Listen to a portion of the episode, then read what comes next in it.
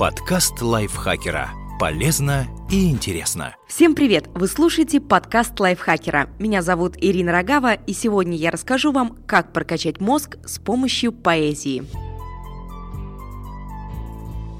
Поэтические тексты, кроме эстетического наслаждения, могут приносить ощутимую практическую пользу. Мозг, совмещая приятное с полезным, превращает ваше любимое стихотворение в собственный мощный тренажер. Как же это сделать? Сейчас расскажу вам несколько способов.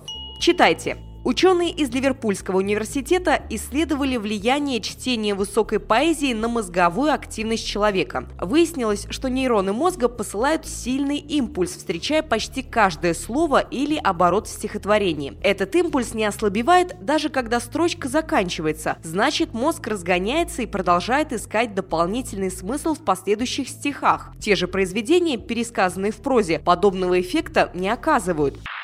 Надо вечно петь и плакать этим струнам, звонким струнам. Вечно должен биться, виться, обезумевший смычок.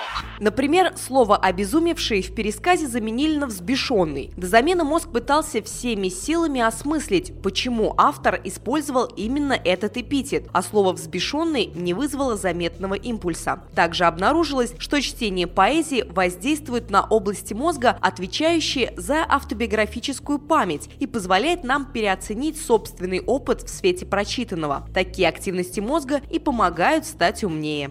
Пишите стихи.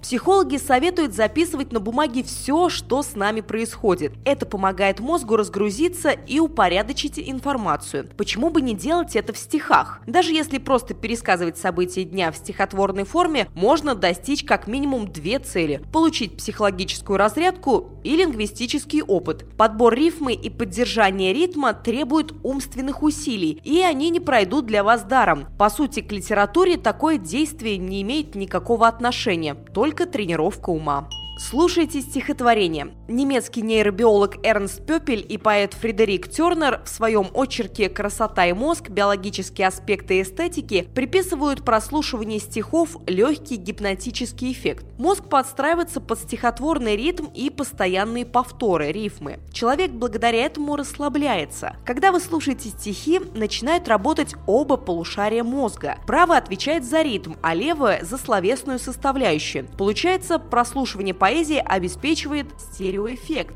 Он гораздо полезнее моноэффекта обычной прозы, которая обрабатывает только левое полушарие. Взаимодействие полушарий позволяет мозгу оценивать любую ситуацию со всех сторон. Научив мозг работать целиком, а не частями, вы сможете наиболее целостно подходить к проблеме. Согласитесь, это полезный навык.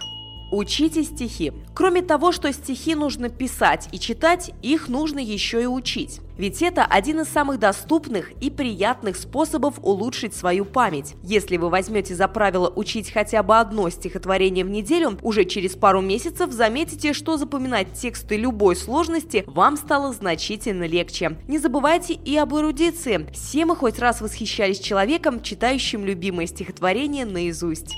Декламируйте.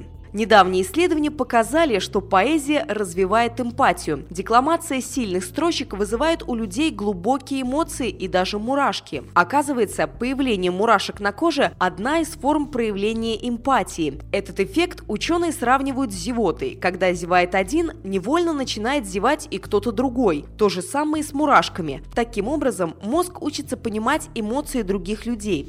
Работы исследователей и личный опыт говорят о благотворном влиянии поэзии на мозг. Но не расстраивайтесь, если вы продолжаете из раза в раз засыпать над томиком Данте. Да, стихотворные тексты – мощный тренажер для ума, но вовсе не единственный. Если не подходит этот, просто перейдите к следующему. Подкаст лайфхакера. Полезно и интересно.